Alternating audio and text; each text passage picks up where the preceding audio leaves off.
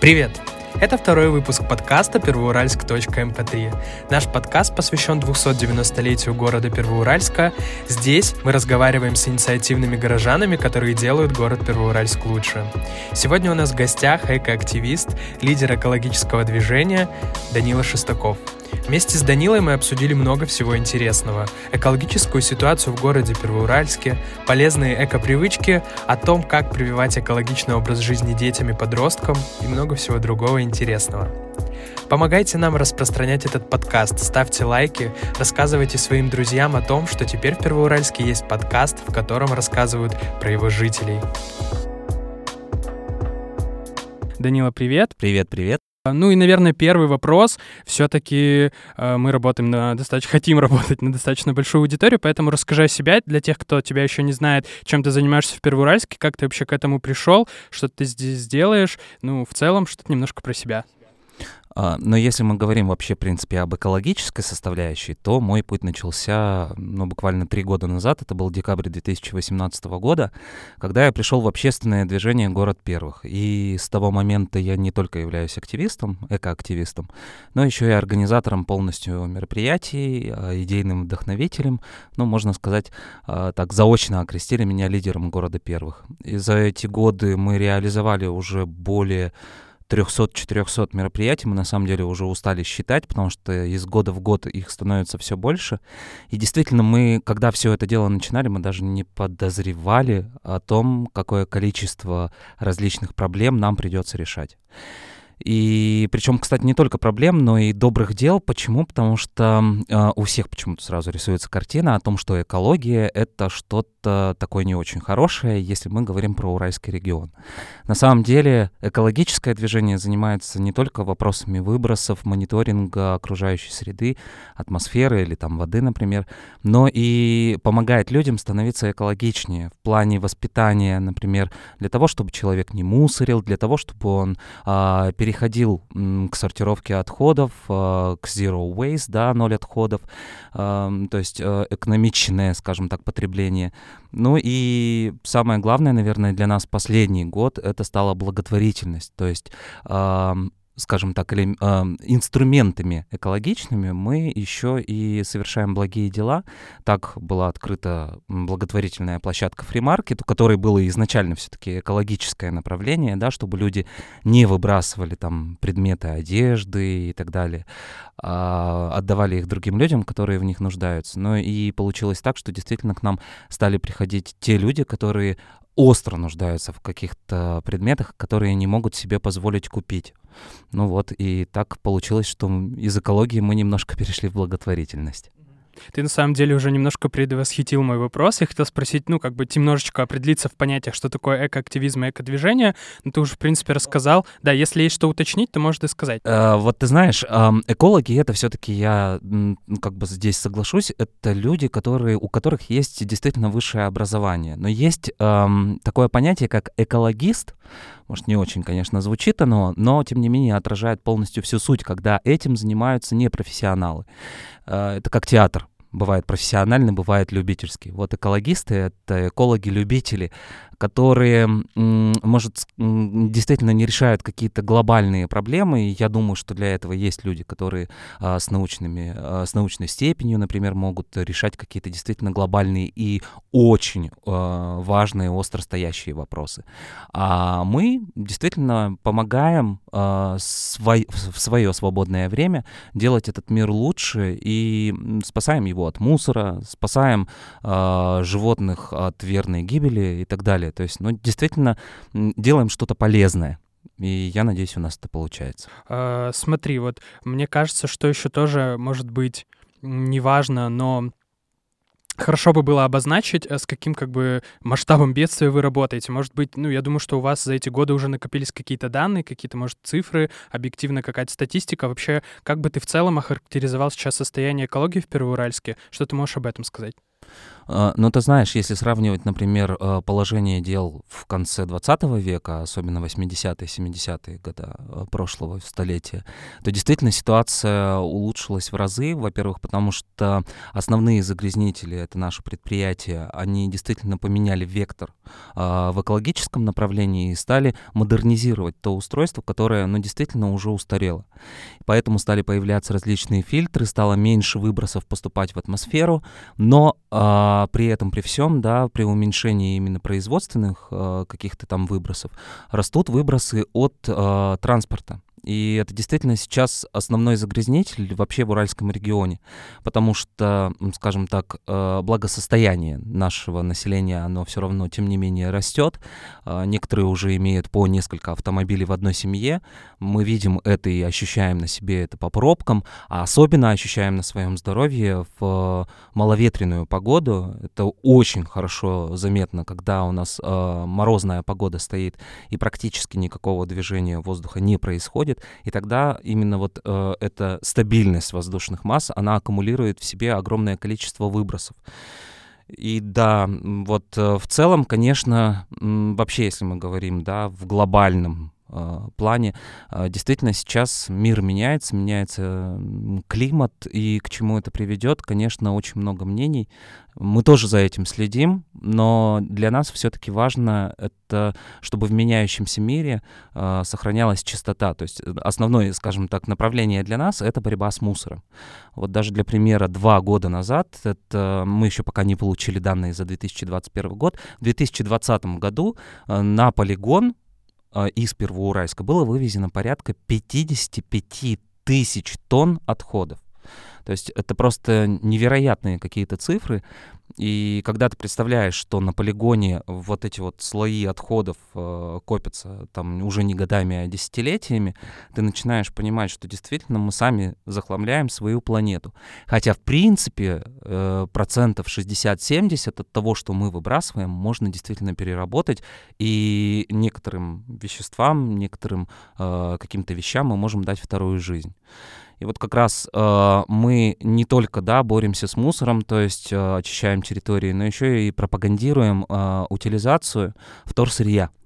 Uh, у нас есть даже такая uh, акция, утилизация, когда мы с населения города собираем uh, вторсырье, это макулатура, металл, пластик, далее отдаем на переработку и все вырученные средства отправляем в помощь приюту для бездомных животных во-первых, мы хотим а, показать, что действительно не все можно отправлять на помойку, а действительно большую часть можно перерабатывать.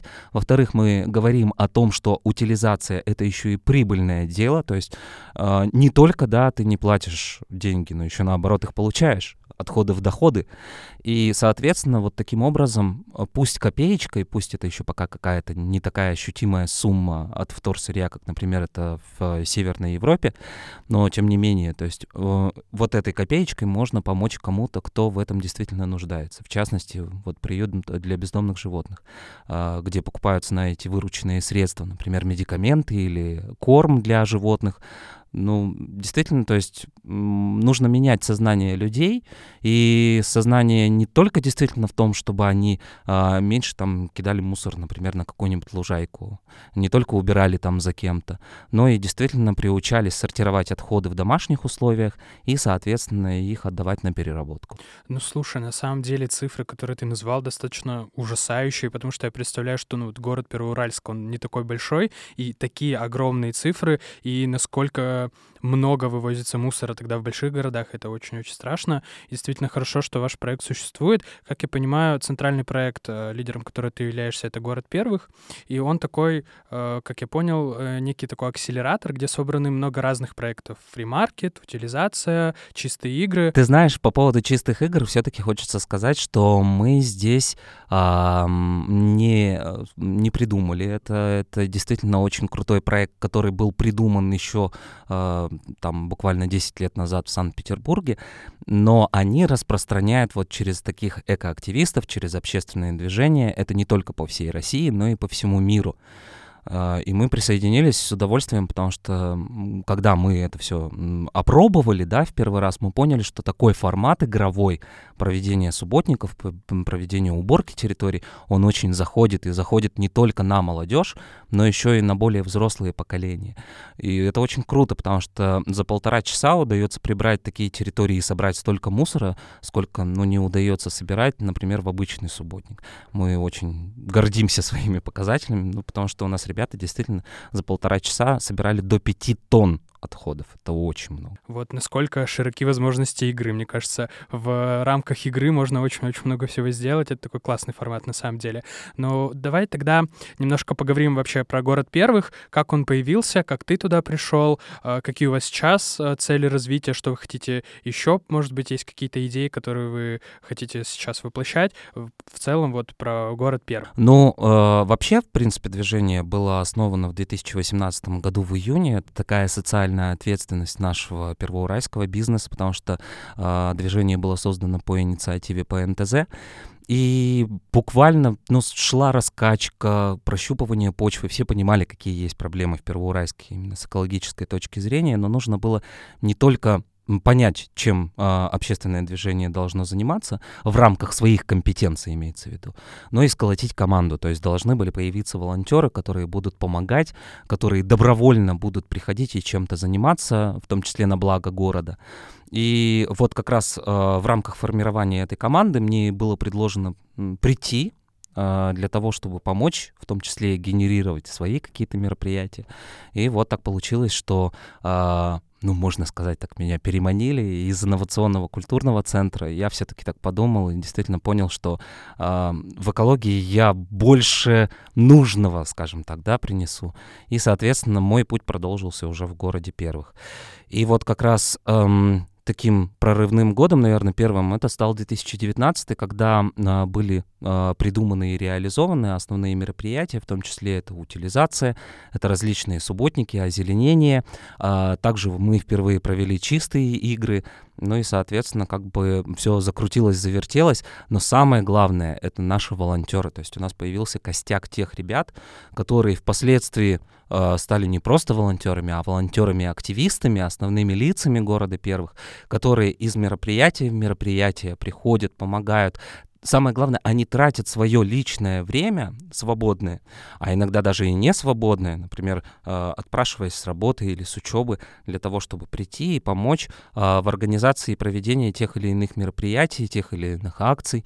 Ребята вообще, конечно, большие молодцы, за это им огромное спасибо. Но тоже стоит отметить, что э, костяк продолжает формироваться до сих пор, к нам до сих пор приходят люди, и это очень здорово. Сейчас вот таких активных волонтеров уже больше 50, которые постоянно приходят. Это прям, это даже уже не просто там волонтеры или активисты, это действительно большая семья города первых. Ну и э, что касается э, 2020 года, для нас вот самый основной э, стал именно тот год, э, потому что мы впервые взяли президентский грант э, для того, чтобы провести, это, нет, не для того, чтобы даже провести, а для того, чтобы масштабировать экологический сплав. Вот как раз с начала да, существования города первых одним из таких э, фишковых да, мероприятий стал именно экологический сплав на Чусовой. А, тогда в нем приняли участие буквально 30 человек, то есть это было не так много. И с 2018 года мы провели до 2020 20 э, экологических сплавов ой, 20, прошу прощения, 5, 5 экологических сплавов. А, просто цифра 20 вертится в голове, потому что именно в тот год мы вот получили грантовую поддержку и смогли за один день прибрать гораздо большую территорию при большей финансовой помощи, соответственно.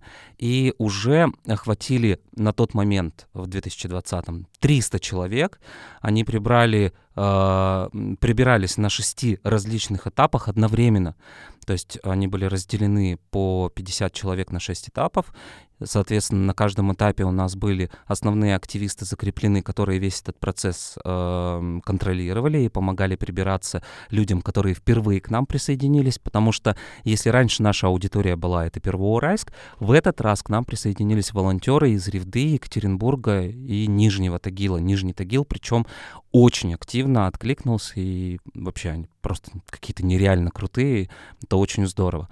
Удалось э, действительно забраться в такие места, в которых мы еще до этого не были, и мы действительно почувствовали разницу, потому что в тех местах, в которых мы прибирались в 18-19 годах, особенно это касается туристических стоянок, э, стоянок на берегах, там, конечно, было не такое большое скопление мусора, потому что действительно удавалось выгрести те помойки, которые копились на протяжении многих-многих, не то чтобы даже лет, а десятилетий. А здесь, в 2020 году, для нас были территории, ну, действительно, некоторые впервые пройдены, и там было очень много мусора.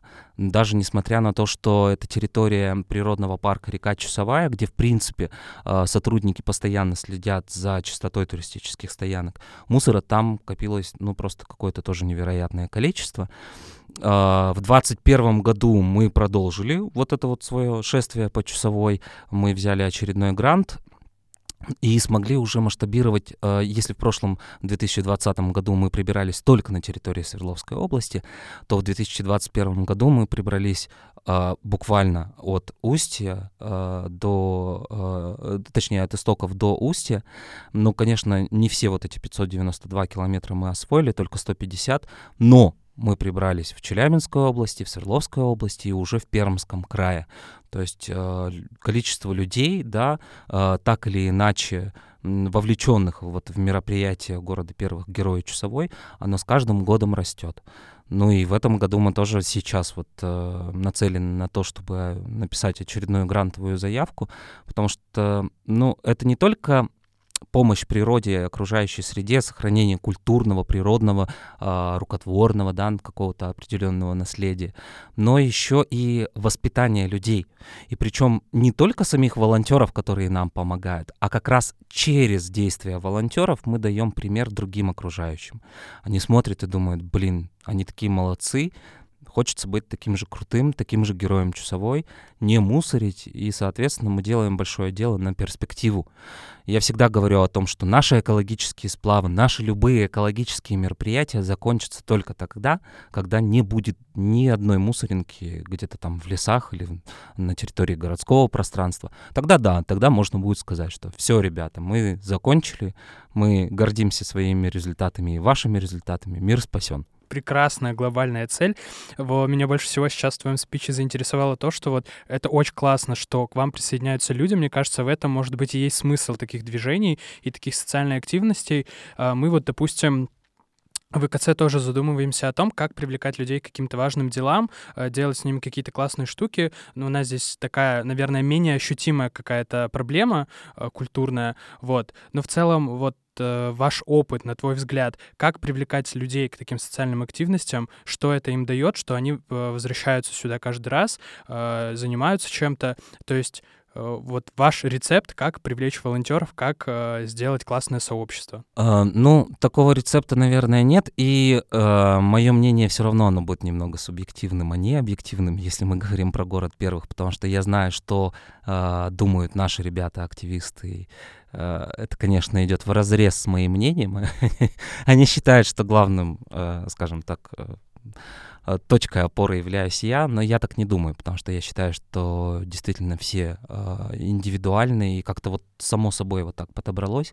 Но все-таки есть действительно основной момент, из-за чего горожане готовы тратить свое личное время и личное пространство, кстати, тоже, на какие-то общественные дела мы все-таки говорим о Первоуральске. Это не Екатеринбург, и даже несмотря на то, что нас разделяет там ну, небольшое количество десятков километров, тем не менее в Первоуральске немножко э, не та ситуация со свободным времяпрепровождением. То есть у нас нет э, такого богатства развлечений, возможно, да, каких-то досуговых форм, к сожалению, в нашем городе. И поэтому очень многие приходят к нам от скуки.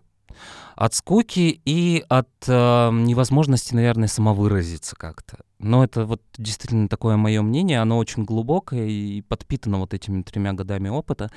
Но это очень хороший стимул, потому что он действительно заставляет людей двигаться и искать себя. Поэтому очень многие наши э, вообще жители Первоуральска задействованы так или иначе в каких-то общественных э, делах, Причем это не обязательно в рамках каких-то общественных движений. То есть у нас вообще, в принципе, горожане очень активные. Они активно ведут э, жизнь в социальных сетях. То есть э, постоянно чем-то недовольны, комментируют, да, говорят о том, что нет, лучше сделать вот так. Это очень классно, потому что это активная позиция, не пассивная. То есть они принимают э, активное участие именно в жизни собственного города. Они сами формируют то пространство, в котором они хотят жить. Это очень круто. Ну и, соответственно, те, кто к нам приходят, те, кто к нам присоединяются, они понимают, что мы, ну, действительно занимаемся каким-то важным делом в том числе а, важным делом для них, для их детей, для будущих поколений. И может быть, не знаю, но действительно они смотрят на нас, они смотрят на ребят, которые уже вот притерлись друг к другу и получают определенный кайф, да, э, принимая участие в тех или иных мероприятиях. Они, может быть, э, вот смотря на все это, заражаются вот этими позитивными какими-то эмоциями, э, понимают, что они вместе с нами, все мы вместе делаем какое-то одно большое доброе дело, и очень многие остаются. Но действительно есть и те, которые приходят на одно, на два мероприятия и пропадают бесследно. Про таких людей я всегда говорю, что они просто не нашли себя в городе первых, но найдут обязательно себя в каком-то другом общественно полезном деле. Вот, тогда расскажи, как ты себя нашел в городе первых, вот в чем твоя мотивация, э, помимо того, что, ну, как бы такая важная, очень глобальная цель — спасти мир, это классно, ну, так, в кавычках, конечно, спасти мир, вот, но есть, может быть, какие-то более такие э, тонкие моменты, почему ты занимаешься вот э, экоактивизмом? Um, ты знаешь, ну, здесь вот тоже я пытался разбираться за эти годы вообще, в чем причина моей такой активности за последние три года. Uh, просто давай начнем с финала, да. Uh, честно, я уже неоднократно думал о том, что, может быть, действительно, um, как бы уйти, заняться другим проектом, оставить город первых, потому что, ну, действительно, уже мак- настолько максимально все сделано. Мы вышли на федеральный уровень, о нас uh, говорят э, разве только не за рубежом. Это, ну, для нас это это большое достояние. В свое время я говорил, как только мы выйдем на федеральный уровень, соответственно, нужно уходить. Но эм, это тяжело сделать э, в том плане, что очень, во-первых, нелегко оставлять то дело, которое ты формировал на протяжении стольких лет, а во-вторых, очень сложно эм, уйти от ребят, которые действительно уже стали большой частью твоей жизни, которых ты видишь, ну, действительно гораздо больше, чем уже даже своих друзей, и они стали настолько родными, что ну, очень сложно представить вообще жизнь без них. Да, а, а вот почему это все, да, э, на самом деле это уже не впервые в моей жизни, э, и вообще я, в принципе, тут тоже так подумал о том, что определенное культурное волонтерство в моей жизни было с 96 -го года, и действительно есть большой опыт. А, в 96 году я пришел а, в наш дворец культуры, где располагался театр юного зрителя под руководством а, нашей легендарной Ирины Михайловны Ковылиной, у которой я прозанимался 18 лет. Это был любительский театр, мы тратили свое свободное время, мы э, ходили бесплатно заниматься, а кто-то даже наоборот ходил платно заниматься. Мы проводили все новогодние каникулы, принимая участие э, в новогодних спектаклях. Мы получали за это сладкие призы, несмотря на то, что мы проводили там э, от 7 до 10 дней, в принципе, да, в то время как другая детвора там просто развлекалась, гуляла, лежала на диване, уезжала с родителями там куда-то отдыхать. Нет, у нас все время это было посвящено сцене. И тоже был такой же коллектив, который мы называли семьей, а нашего режиссера мы называли второй мамой.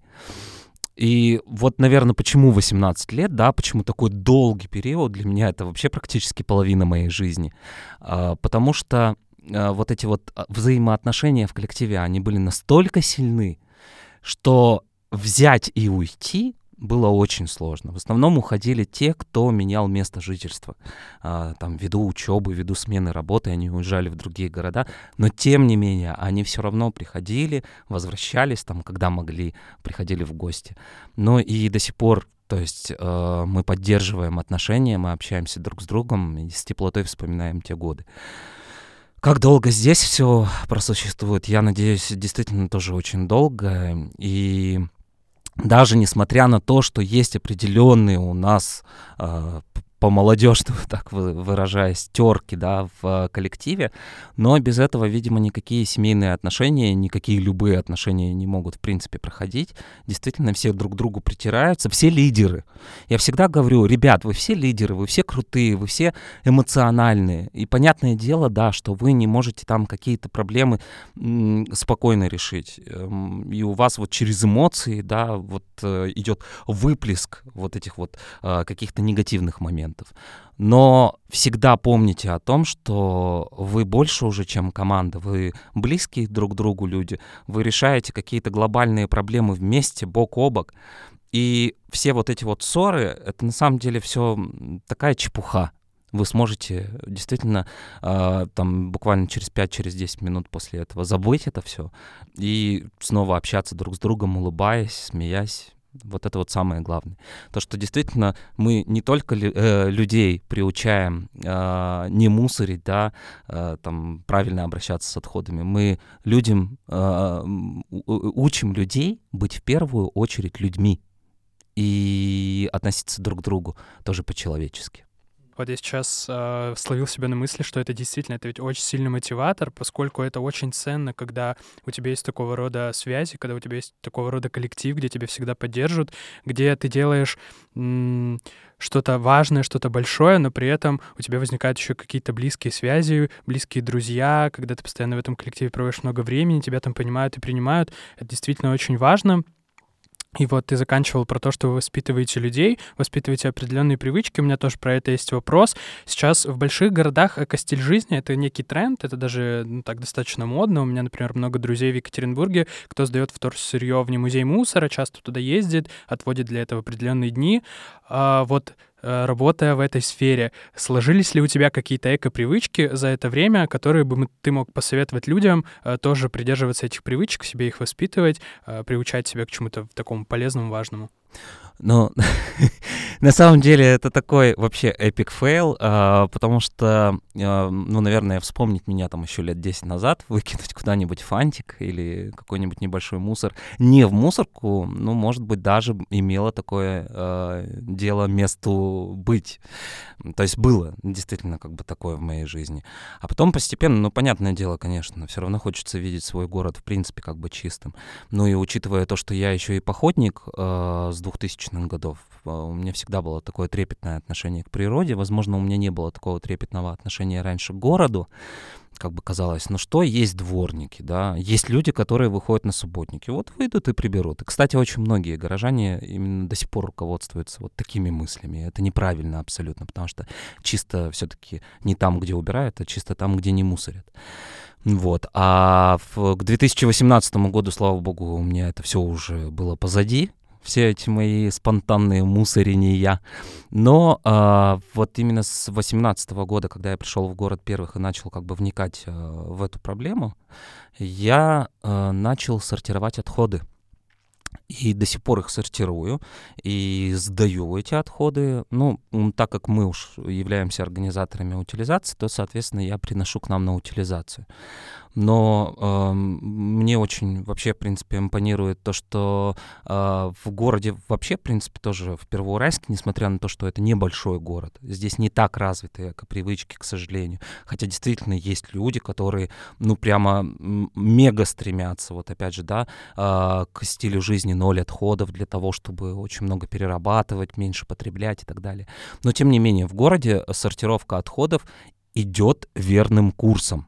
То есть появились баки для раздельного сбора отходов, появились сетки для сбора пластика, появляется, ну, вот это, кстати, вот не совсем так. То есть у нас э, действительно пока большая проблема именно с пунктами приема э, вторсырья. Они есть, они э, передвигаются ближе э, к центру, если вот мы, например, говорим о приеме э, пластика и макулатуры. В Первоуральске глобально этим занимается только одна компания, Вторсервис. Может, это, конечно, звучит как на правах рекламы, но этих ребят стоит рекламировать, потому что это единственная организация в городе, которая может приехать к вам, забрать макулатуру и отвезти. Такой э, социально ответственный бизнес мы всегда даже не боимся рекламировать у себя на страницах, потому что здесь люди сами зарабатывают от того, что копят вторсырье. Ну и что еще из экопривычек? Действительно, побольше времени проводить за какими-то полезными делами, то есть э, действительно не стрёмно, да, вот можно прямо так сказать, кричащим. Мне не стрёмно взять какую-нибудь бумажку и донести ее, валяющуюся там на асфальте, на лужайке, и донести ее до мусорки. Я понимаю, что на меня, наверное, часто смотрят как на идиота, но, блин, в этом действительно ничего нет зазорного. Ведь приятнее пройти по э, той дорожке, на которой не будет лежать, например, эта пластиковая бутылка. И ничего сложного там в том, чтобы ее донести и выкинуть э, в мусорный там э, бачок, ничего в этом страшного не произойдет, никакую чуму никто не подцепит.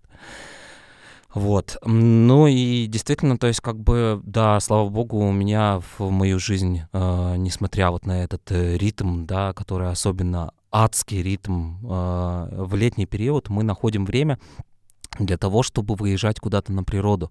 Потому что только через общение с природой, через познание всей нашей уральской красоты и красоты окружающего мира, только тогда э, будет воспитываться вот это вот бережное отношение к окружающей среде.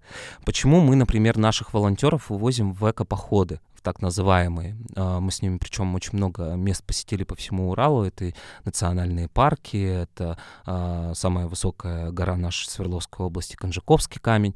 А, потому что, во-первых, мы не только прибираемся по пути следования к тому или иному объекту, ну, скажем так, мы не только путешествуем, но и выполняем какую-то ответственную функцию.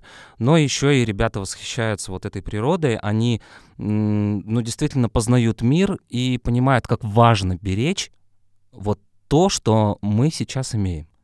Если мы не остановимся, если мы будем продолжать точно так же мусорить, если мы будем точно так же похабно относиться к нашей планете, это все исчезнет. И причем это может исчезнуть еще э, в, в, нашей, в нашей жизни. Мы не говорим о каких-то там грядущих поколениях. Мы действительно можем лишиться это при своей жизни, на нашем веку, как говорится. Ну и все-таки есть и приятная составляющая, да, вот каких-то таких мероприятий. Это все-таки как благодарность, э, потому что мы действительно э, за счет э, наших благодетелей, которые поддерживают город первых, мы можем вывести ребят, наших эко-активистов, в качестве благодарности за то, что они делают добрые дела абсолютно безвозмездно, но не совсем безвозмездно, грубо говоря, это вот такая благодарность от нас для того, чтобы хоть как-то их отблагодарить, потому что вот с открытием фримаркета э, время, которое они проводят э, в городе первых, увеличилось, ну, если не в десятки, то, ну, по крайней мере, раз в пять-то точно. Ну, мне кажется, такие выезды — это вообще классная благодарность. Я тоже, э, когда мне было лет 12, наверное, ездил на сплавы, и тоже было пару эко-сплавов э, в городе Чусовой. Вот, мы ездили. Было очень классно, на самом деле, это какая-то неповторимая, вообще невероятная атмосфера сплавов, когда ты отрываешься от цивилизации, без телефона, без интернета, и когда тебя учат там готовить еду на костре, в общем, это вообще классно. Вот, во всем этом у меня есть еще к тебе такой вопрос. Э, у меня всегда есть какая-то такая стремление найти какую-то причинно-следственную связь во всем. Вот люди мусорят, они мусорят и повсеместно, и мусорят в больших масштабах, и из-за этого приходится убирать берега рек.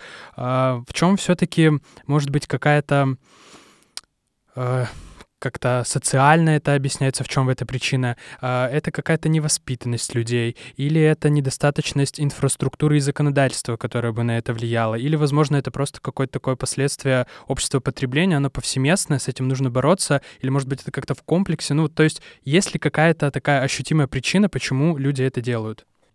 На самом деле причина такая есть.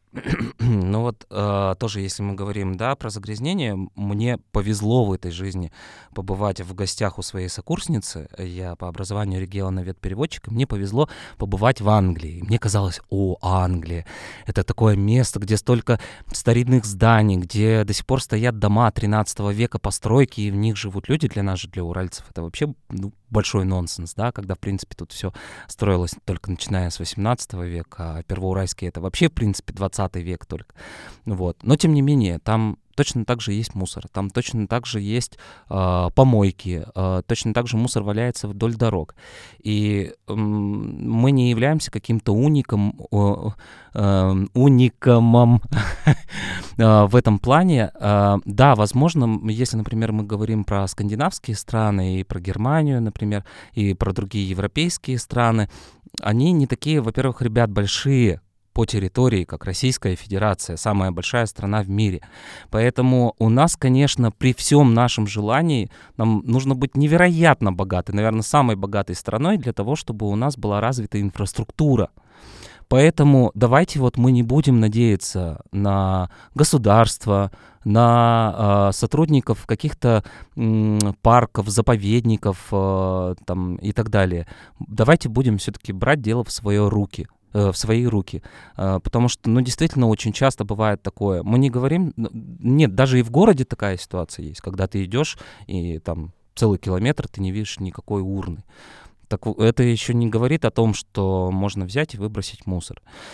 И поэтому я считаю, что вот все-таки основополагающая такого поведения — это лень это не какое-то там, да, грубо говоря, раздолбайство людей. Это действительно лень, когда просто, ну, люди ленятся для того, чтобы донести пакет, например, там с мусором э, с какого-нибудь городского или тем более не городского пляжа.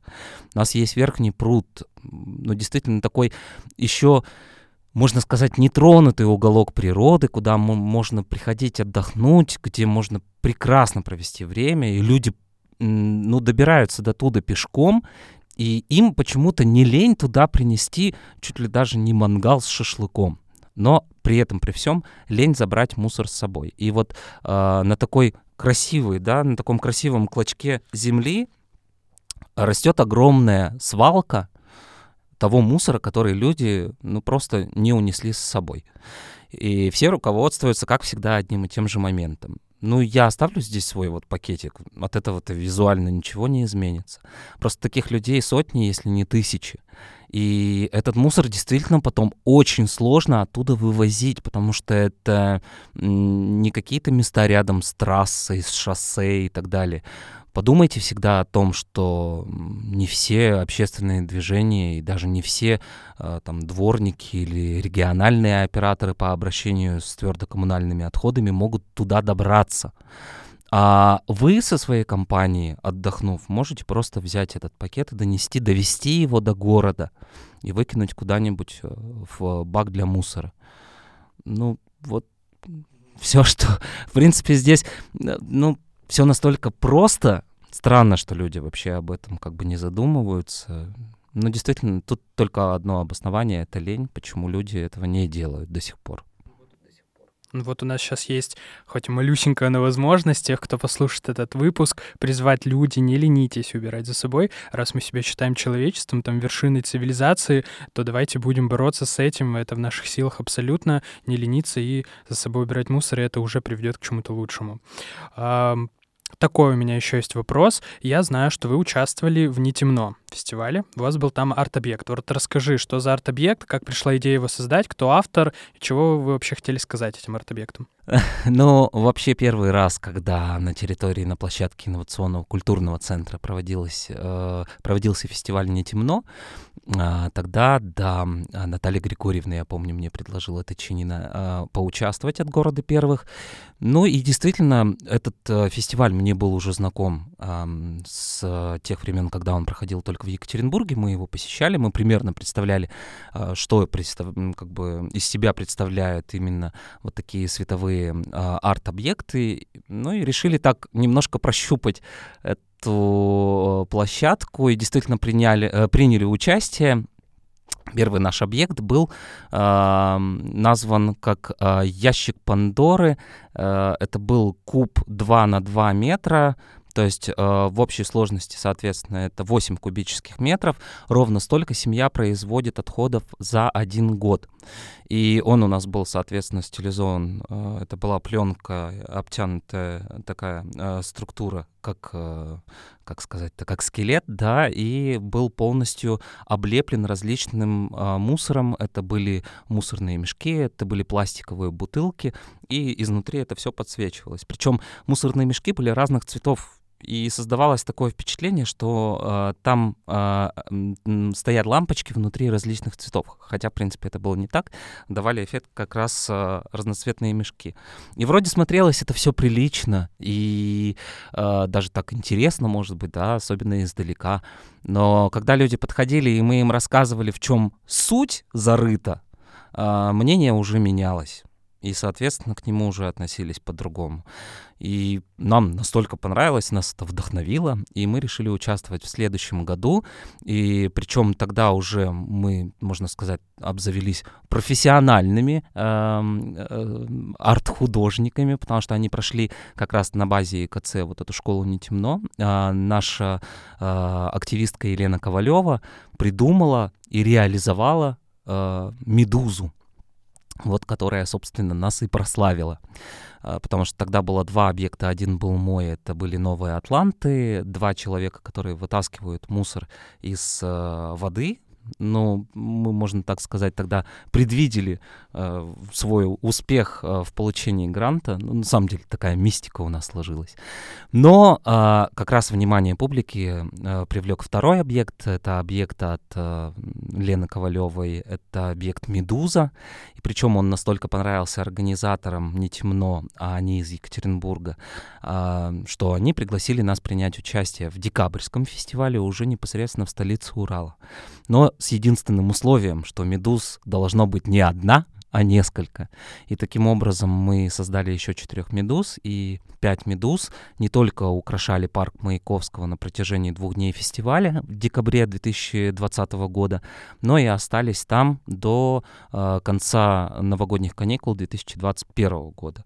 Прям для нас ну, ну, действительно, достижение тоже такое очень приятное было, потому что очень много ну, как бы положительных отзывов э, этот объект вызвал не только здесь, в Первоуральске, но он действительно получил одобрение публики Екатеринбургской, э, довольно избалованной публики, поэтому для нас это был, да, такой большой-большой-большой плюс, мы этому очень сильно радовались. Но, честно скажу, э, все медузы канули в лету, э, не все, одна осталась. Одна осталась. А, все остальные четыре мы разобрали, и материал, который использовался, это был укрывной материал, мы использовали в прикладном деле, мы использовали это в качестве укрывного материала на наших а, садово-дачных участках. То есть ничего не выкинуто, все, в принципе, используется.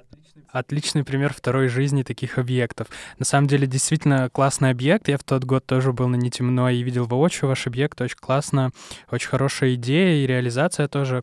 И мне вот как сотруднику выставочного отдела ИКЦ очень интересно, как говорить на разные социальные проблемы через э, разные медиа, в том числе и медиа-искусство. Мне кажется, что искусство очень часто использует такой прием шоковой терапии в плане экологии, например, как в фильме «Земляне», который очень многие говорят, вот я посмотрел фильм «Земляне», после этого я не могу есть мясо, после этого изменилась моя жизнь. Вот такой прием такой шоковой терапии, какого-то выдачи информации, которая тебя настолько заденет, что ты изменишь свое мнение. Это вообще рабочая схема или это потом через время как-то проходит у людей? И вообще безопасно ли так с людьми э, работать? Я думаю, что искусство это вообще очень, если даже не самый сильный инструмент воздействия на людей, поэтому да, я согласен, что это действительно оставляет отпечаток в том числе заставляет задумываться, может быть, о тех вещах, о которых э, доселе человек не задумывался. Поэтому мы здесь говорим ведь не только про какие-то арт-объекты, а действительно и про кинематограф, это может быть и документалистика, это может быть и художественное кино, э, особенно когда это авторский какой-нибудь фильм, прекрасно, если тем более он отечественный, потому что он больше, скажем так, разбирается в наших каких-то особенных гедонистических практических делах, скажем так, присущих да, нашей цивилизации и именно российской э, сущности. Вот. Э, но и музыка точно так же, и какие-то стихотворные формы. Все это действительно помогало всегда обществу прислушиваться к каким-то проблемам, э, формировать для себя какие-то задачи и решать их Поэтому да, вот я считаю, что искусство — это гениальнейший инструмент, придуманный человечеством для того, чтобы ставить для себя какие-то задачи и их выполнять. Поэтому действительно, почему бы и нет? Почему через искусство не доносить до людей э, вот такие важные экологические проблемы и не заставлять людей задуматься о том, чтобы эти проблемы решать? А, собираетесь ли вы дальше участвовать с городом Перу в таких подобных фестивалях и говорить с людьми вот через такой язык? Ты знаешь, э, на самом деле мы бы очень хотели принять участие в «Не темно», потому что у нас есть еще одна а, активистка, Екатерина Еремчук, у которой идея объекта уже, наверное, существует с 2019 года. И нам бы хотелось его очень сильно реализовать. Тем более, что у меня тоже еще одна была идея для того, чтобы реализовать ее в «Не темно». Потом э, точно так же мы разговаривали с ребятами по поводу того, чтобы записать песню и снять клип то есть у нас даже такие идеи были для того, чтобы такая, ну, действительно какая-то, может быть, не, не настолько трагичная, да, как мы все привыкли видеть э, в плане экологии, что все плохо, мы все умрем. Нет, наоборот, хотим э, оптимистичный такой, да, оптимистичную экологию продвигать, что, ребят, еще наоборот, не все потеряно, и все зависит от нас, э, действительно, какой останется планеты. Вот что-нибудь такое воодушевляющее людей заботиться об окружающем мире хотелось бы создать. Ну и э, мы продолжаем продвигать идею красоты уральской природы в проекте «Если дома не сидится» совместно с телекомпанией «Первоуральск». То есть э, этот проект возродился, он существовал с 2014 года. Но в 2017 году он на время остановился и возродился вот только в 2021 году, когда мы взяли очередной грант. Мы решили, что вот как раз-таки через этот медиаинструмент мы сможем донести до людей, что не только э, красива природа, но еще и самостоятельный туризм, он доступен. И вот как раз через познание, через э, познание природы уральской, вот э, растет вот этот уровень э, заботы об окружающем мире. То есть мы преследуем определенную такую цель и продолжаем. То есть если первые программы, 10 программ были посвящены а, и самой часовой от истоков до устья. Мы ее прошагали за все 10 программ. А, то сейчас мы продолжаем а, рассказывать о других каких-то интересных достопримечательностях не только Среднего Урала, но и всего региона в целом. Вот, эм, мы это тоже как бы продолжаем делать, и здесь мы тоже рассчитываем на грантовую поддержку в том числе, но и, кстати, выставляемся на конкурсы. То есть я надеюсь, что у нас получится э, рассказать о красоте своего края не только нашим горожанам, да, не только жителям Свердловской области, но и всей России, а может быть и всему миру. Я смотрел несколько выпусков, э, вот «Если дома не сидится», действительно интересный формат. Может быть, тебе запомнилась какая-то локация, какая-то, какое-то место, которое вы в этой серии показывали больше всего? Какое-то прям очень яркое впечатление от съемок? О, ну, на самом деле, ты знаешь, э, просто меня жизнь покидала очень хорошо за э, время, которое вот э, было у меня, грубо говоря, с момента окончания университета. Я работал в туризме. Первые три года я работал в туризме, причем в туризме именно во въездном. Я водил экскурсии а, в силу профессии, полученной в университете на английском языке. А, и вот тогда как раз я ну, действительно что-то начал узнавать из краеведения. И меня настолько это зацепило, тем более я действительно уже в тот момент начал увлекаться туристическими походами, что мне было прям, ну, интересно изучать историю родного края, достопримечательности, особенно природные. И всегда есть такая обратная сторона общественной жизни. Ты свое какое-то вот совсем-совсем свободное время хочешь провести без людей. Отдохнуть, чтобы. Но действительно, такие моменты иногда нужны, чтобы не перегореть. И поэтому всегда, конечно, запоминаются мне особенно те места, которые мало доступны, которые э, мало популярны, соответственно, в которых меньше всего можно встретить э, людей. И я всегда так немножко рискую, да, рассказывая об этих местах, потому что я понимаю, что, блин, теперь люди узнают, и тут уже не будет так тихо и спокойно. Но всегда есть большой плюс, потому что у нас съемочный процесс в будни происходит, когда, в принципе, там не так много людей. И а, вот, наверное, самым-самым таким запоминающимся местом за последние годы это стала скала Емонтаж на реке Уфе. Это Нязепетровский район Челябинской области, э, река Уфа. Ну, во-первых, Ну, действительно, потому что там очень мало людей.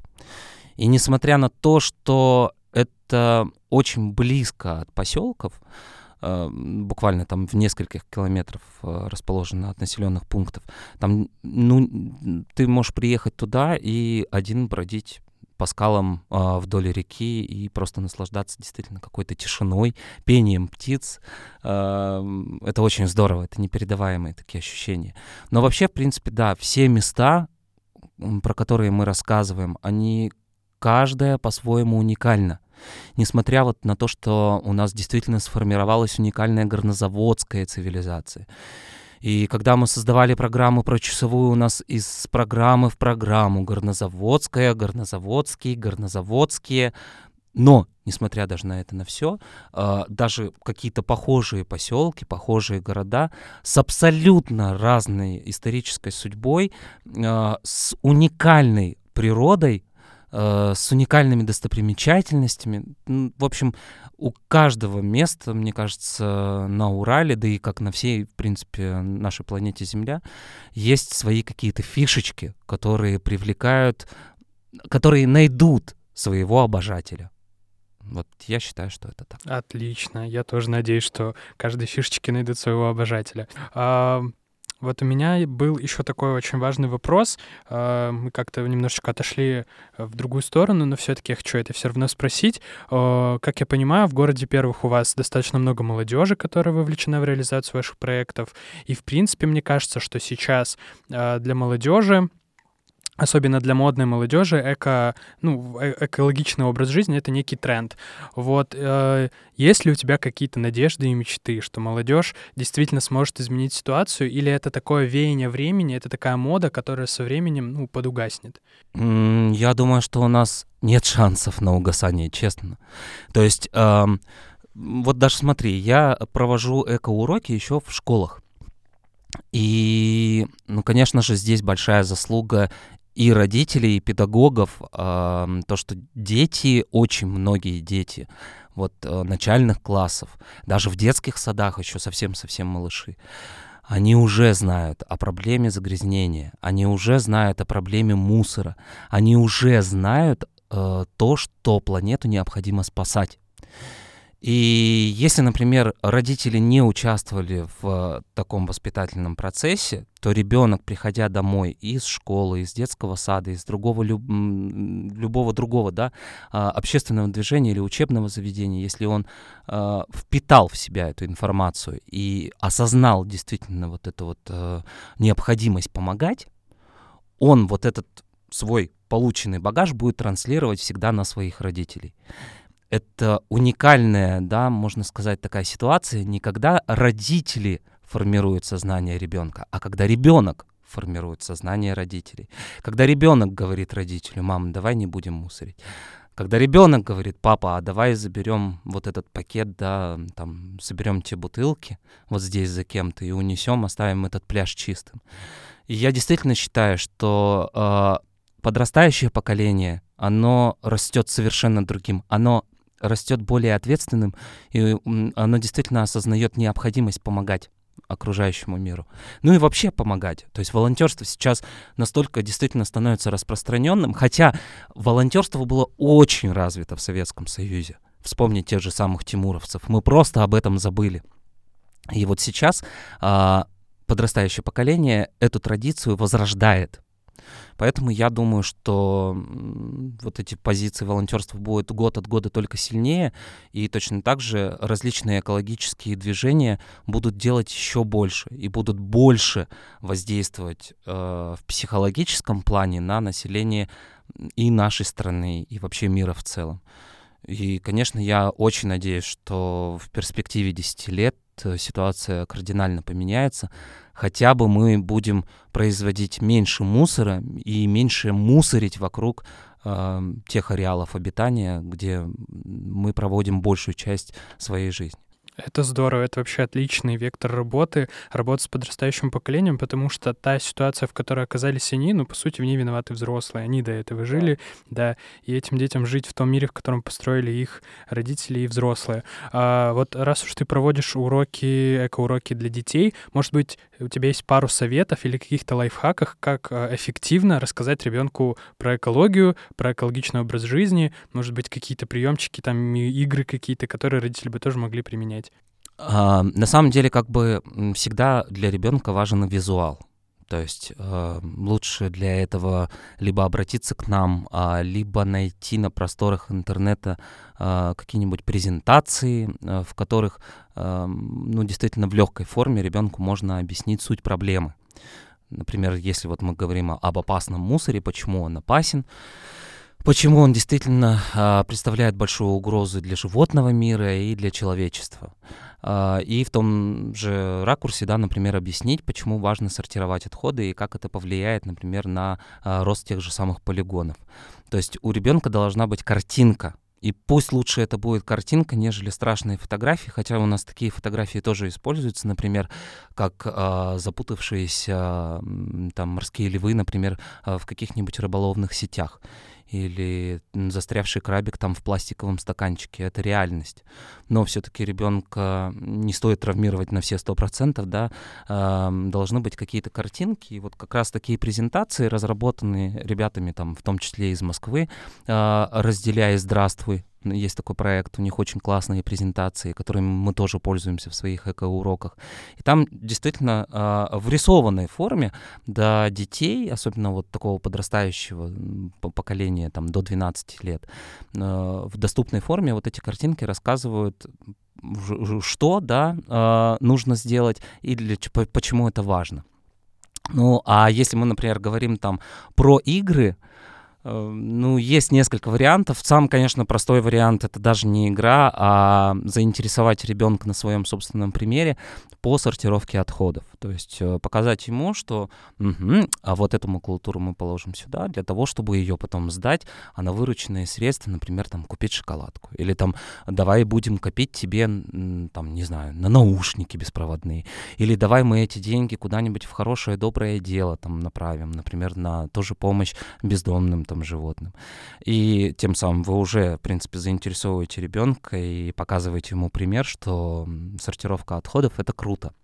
Но есть и прям совсем такие игры, чтобы ребенку показать, например, что э, мусор э, это не так страшно. То есть, например, есть добрые крышечки проект, где э, собираются крышечки, потом сдаются, и вырученные средства отправляются, например, на помощь э, детям с ОВЗ или детям, оказавшимся в сложных жизненных ситуациях, для того, чтобы там действительно какие-то проблемы решить этих ребят.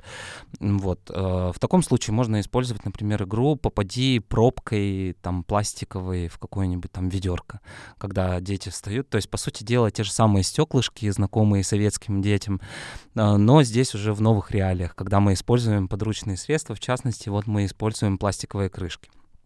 Потом а, можно рисовать а, злых мусорных монстриков, когда ты встаешь а, на какой-то солнечной, а, на, на солнечной асфальтовой площадке, свою тень обводишь, получается такой действительно, а, ну для этого, соответственно, нужно сделать, принять какую-то страшненькую такую uh, позу для того, чтобы у вас действительно получился страшный монстр. Обводится мелками uh, вот это вот как раз ваша тень, и э, ее точно так же можно выложить теми же пластиковыми крышками. Для того, чтобы, понятно, асоци... э, ассоциативный путь был, да, о том, что пластик — это определенный монстр для природы для того, чтобы у ребенка не было желания этот пластиковую крышку, например, и вообще пластик в целом потом выбрасывать.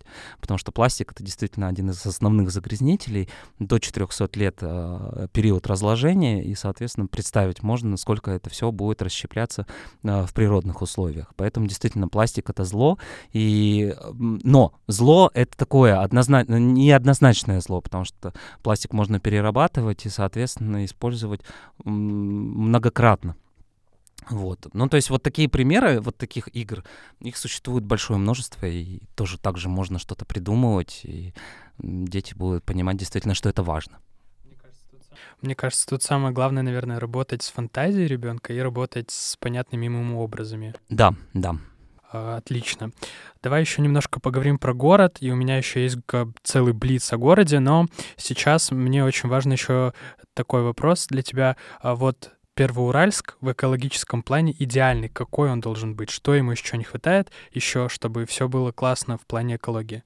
Ну, конечно, мы не будем все-таки забывать о том, что Первоуральск — это промышленный город. Я очень надеюсь на наши предприятия, которые все-таки более осознанные и дальше будут относиться э, к контролю именно выбросов в атмосферу, э, в водную среду, потому что тоже порядка 75 миллионов кубических метров только поступает э, из э, канализаций нашего города в окружающую среду. Да, вода проходит очистку, но понятное дело, что очистные сооружения не дают стопроцентной очистки именно сточных вод. И вот здесь как раз-таки, во-первых, э, опять же, все зависит от э, самого населения. То есть экономичное потребление воды это не только сбережет ваши средства, но и сбережет действительно природные ресурсы, которые ну, как мы, мы это уже испытывали на себе, э, исчерпаемы. То есть, когда после засухи 2010 года, в 2011 году, в марте-апреле у нас была в некоторых домах, я просто ощутил это на себе, а, была подача воды два часа в сутки. Вот это было страшно, и тогда ты действительно начинаешь понимать, что э, мы можем оказаться в одной большой серьезной проблеме, когда мы останемся без питьевой воды. И в современном мире это прям очень тяжело представить, потому что вода необходима человеку для просто выживания.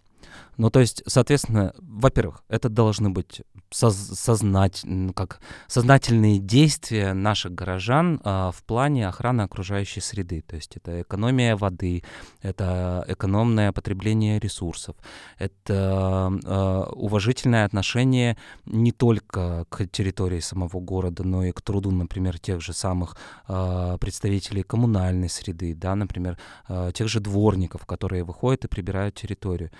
Понятное дело, что они там все равно в любом случае будут выходить, потому что ту же щебенку, которую используют в зимнее время, ее нужно сметать и убирать.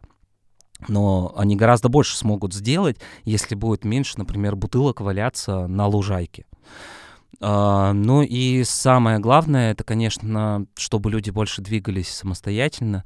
Я понимаю, что и для меня это тоже очень тяжело, особенно когда у тебя в течение рабочего дня несколько локаций по городу, очень тяжело передвигаться пешком или там, например, на велосипеде. Но это тоже, друзья, большой залог э, экологического будущего. Почему? Потому что все-таки большое количество вот именно как раз-таки вредных веществ в э, воздух э, производят наши транспортные средства. И поэтому, да, лучше ходить пешком, лучше там двигаться на велосипеде. Это будет круче не только для природы, но и для вашего здоровья. Ну и не знаю, просто будь добрее чем люди будут добрее, чем они будут больше испытывать э, позитивных эмоций, мне кажется, тем э, больше не захочется делать что-то негативное. И тогда, ну, это такой идеальный Эдем, да, какой-то идеальный мир, но нет предела совершенства. К нему тоже можно прийти. И чем больше мы будем любить наверное, в том числе самих себя. Чем больше мы будем уважать людей вокруг, тем больше мы будем уважать тот мир, в котором мы живем. Кажется, это та самая ситуация, когда здесь, вот здесь действительно нужно начинать с себя. И очень классно, что в Первоуральске есть город первых, который к этому призывает. А вот для тебя город Первоуральск. Вот мне всегда очень интересно узнавать историю каких-то мест, не просто из фактов, событий, там каких-то цифр э, исторических, а именно из чувств, воспоминаний людей. Вот расскажи какое-нибудь свое, э, если это не очень интимное, конечно, какое-то свое очень такое, может быть, эмоциональное самое воспоминание Первоуральска Первоуральске какую-то такую историю, которая вот для тебя очень дорога, с Первоуральском связанная? Как бы вот тут лучше сформулировать? Э, ты знаешь, наверное, э, Первоуральск — это вот как выдержанное вино. Не все и не всегда, наверное, понимают его какие-то определенные фишки, красоту, и ценность. Эм, дело в том, что до 17 лет у меня было ну, просто какое-то невероятное желание смотаться отсюда навсегда. То есть уехать, там, не знаю, в другой город. Э, а потом, когда я учился на регионоведа переводчика первые годы, я думал о том, чтобы очень хотел уехать в другую страну. Но с возрастом так получилось, и я прямо благодарен судьбе, что это так произошло. Я остался здесь в городе, я вернулся сюда после учебы. И с каждым годом я действительно влюбляюсь в наш город. Даже несмотря на то, что он небольшой, о том, что уже практически все улицы, переулки, окрестности исхожены вдоль и поперек, каждый раз все равно я вижу в нем какие-то, ну, действительно, вещи, которые ты до этого не замечал. Вижу ту красоту, на которую ты не обращал внимания. И вот честно, очень хочется, чтобы другие эту красоту тоже видели, тоже ощущали, и из-за этого у них гордость за Первоуральск только росла. Например, вот простой пример, о чем я люблю говорить, а, о том, что вообще, в принципе, как таковой Первоуральск, ну, он как город, он новый только с 30-х годов 20 века, по сути дела, начало формироваться э, то общественное пространство, которым мы сейчас располагаем, которое мы сейчас видим. Если мы говорим о каких-то там исторических зданиях, их ну, меньше 10 сохранилось на территории Первоуральска. Например, в сравнении с Белимбаем, в котором их гораздо больше — там действительно ну, не так вот техническая революция ударила, и не было вот такого, что все стерли э, старое, построили новое. Первоуральск, вот он в этом плане, он такой. Но несмотря даже на то, что, в принципе, здесь э, нет, может быть, такой исторической ценности, каких-то определенных зданий, каких-то, ну, действительно, там площадей, тем не менее, они все равно представляют определенную ценность. И вот первоуральцы, они не, не, очень часто, я просто очень многих спрашивал, вот вы, представляете, что к вам приехал кто-нибудь в гости? Что вы будете показывать эту, этому человеку в нашем городе? И они так и не знают, что действительно показать. И у меня был простой пример. В прошлом году, а, когда мы проводили мероприятие совместно с волонтерами из Екатеринбурга. Мы прибирали берег Чусовой. Это был пеший такой э, поход четырехкилометровый. Когда мы прибирали э, берег реки э, в районе микрорайона Первомайка, они потом попросили сделать им экскурсию по Первоуральску. Что я им показал? Я им показал соцгород, то есть первые наши крупноблочные дома, которые появились в 30-х годах 20 века. Я им показал площадь, конечно же, показал достояние современности инновационно-культурный центр. Мы посмотрели отреставрированную набережную городского пруда, и они были в восторге. А, им настолько все понравилось, они настолько а, были благодарны, они даже были влюблены в наш город. И ты знаешь, как коренному жителю Первоуральска это немножко не всегда понятно, но очень здорово, что действительно люди находят в этом городе красоту, которую ты тоже замечаешь, и о которой ты можешь им рассказать. Вот, поэтому я очень надеюсь, что после прослушивания вашего подкаста очень многие слушатели будут в том числе ходить по своим городам. Это не обязательно Первоуральск, это любой малый, да и большой город, действительно, который уже настолько стал привычным э, нашему глазу, что мы на какие-то очень крутые вещи не обращаем внимания. А они есть. Вот поверьте мне, они есть. Они есть даже в деревне из 10 домов. Их нужно просто заметить. Да, я соглашусь с тобой абсолютно. Э, красоту нужно видеть.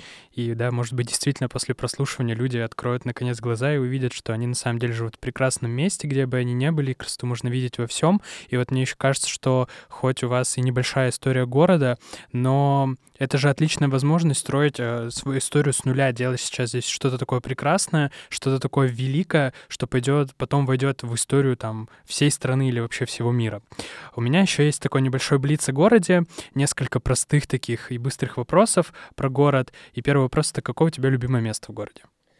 Ну, наверное, все-таки самое любимое место это у меня старая ротонда. Просто здесь личное. А, там прошло все мое детство. И действительно, вот эти двухэтажные дома, еще построенные во времена пленных немцев, собственно, их руками. Там очень тихо, очень спокойно и очень красиво. Любимое какое-то архитектурное сооружение?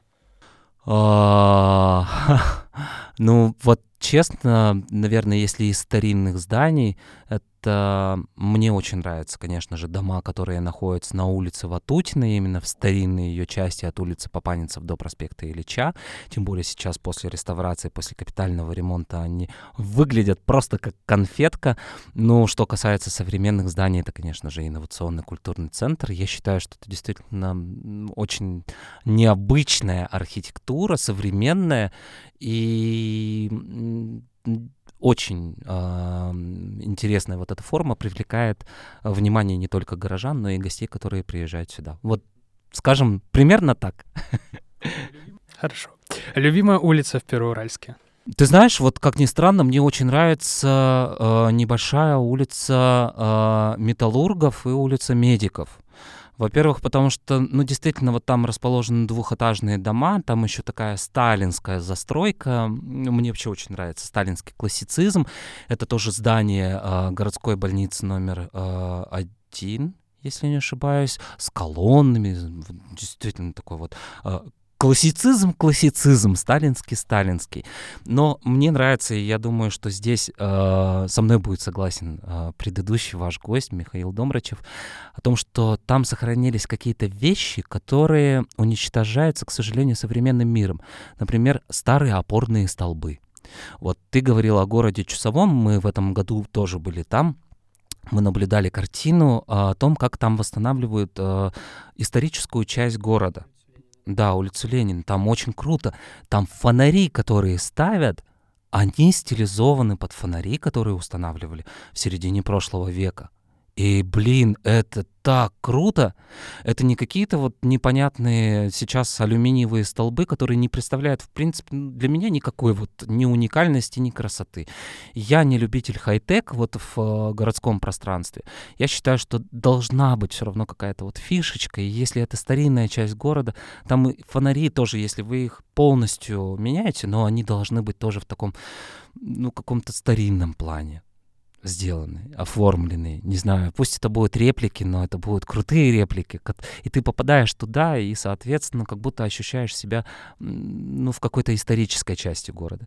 И вот как раз улица Металлургов, улица Медиков, она сохранила вот эту еще определенную идентичность, Поэтому они действительно, они дороги мне. Они небольшие, там э, до 20 домов буквально. Но ты идешь по ним, и действительно как будто ощущаешь себя, как будто ты переносишься в эпоху на 50 там, лет назад.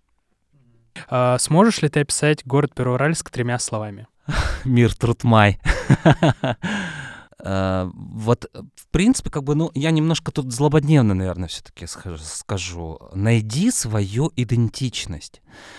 Почему? Потому что Первоуральск действительно очень долгое время был таким незаметным перевалочным пунктом для людей, даже путешествующих, путешествующих на часовую, путешествующих в какие-то э, красивые села, например, расположенные севернее, э, путешествующих в Пермь. То есть, ну, действительно, такой мимолетный момент. Э, в принципе, к таким можно отнести э, ту же самую Сысерть потому что люди, которые едут в природный парк Бажовские места, они проезжают по совсем не тем местам, которые хотелось бы показать каждому туристу.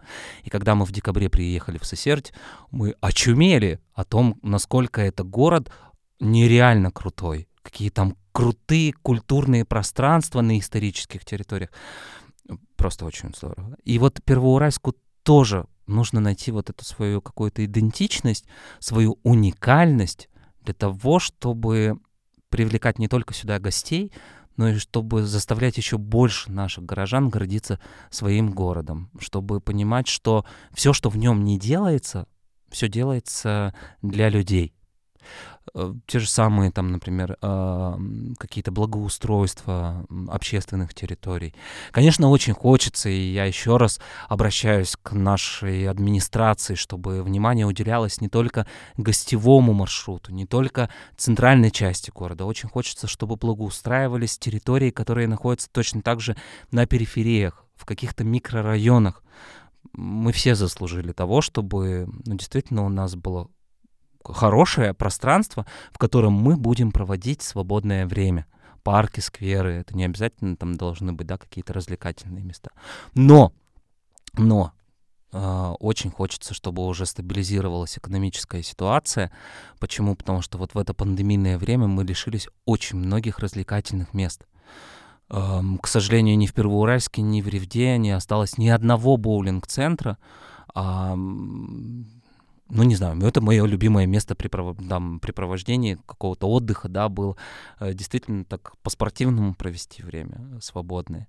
И вот хочется, чтобы бизнес потихоньку опять вставал на ноги, и вот такие э, места досуга, места развлечений э, вновь возвращались в Первоуральск, чтобы и молодежи, и людям среднего возраста, и людям э, возрастным, чтобы им было куда ходить отдыхать.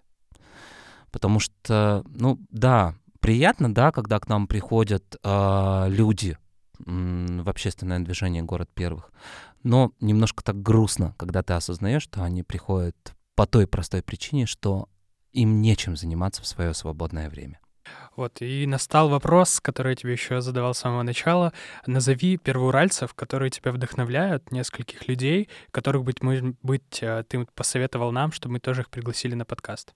Ой, таких людей на самом деле очень много, и я надеюсь, что сейчас, э, не назовя кого-то, они на меня не обидятся, э, но действительно, как бы Первоуральск, он богат, богат на талантливых, на спортивных, на вдохновляющих других людей.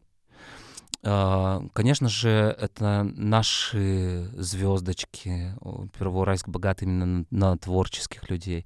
Э, всегда в пример ставлю э, своего творческого гуру э, Ольгу Ивановну Тагильцеву, которая своей невероятной жизненной позитивной энергетикой может ну просто горы сворачивать. Эм, и она, как уроженка микрорайона Динес, ну, можно сказать, из такого немного другого мира.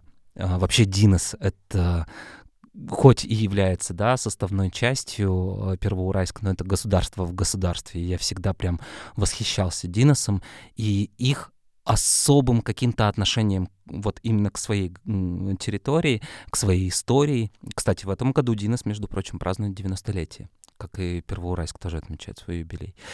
Вот, конечно же, это вообще, в принципе, все, вся творческая команда а, Первоуральска, потому что очень многие люди в творчестве находят тоже выплеск определенной энергии а, и занимаются творчеством в свое свободное время. Но вот я говорю, наш предводитель — это Оля Тагильцева.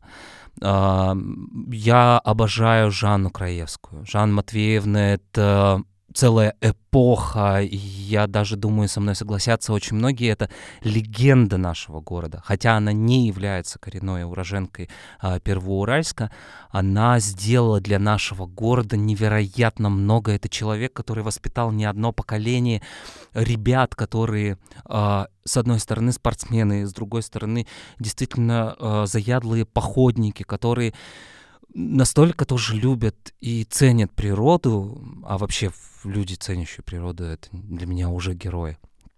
Ну и вот ты знаешь, к сожалению, э, буквально недавно не стало человека, который тоже очень много сделал для нашего города, Юрия Дунаева.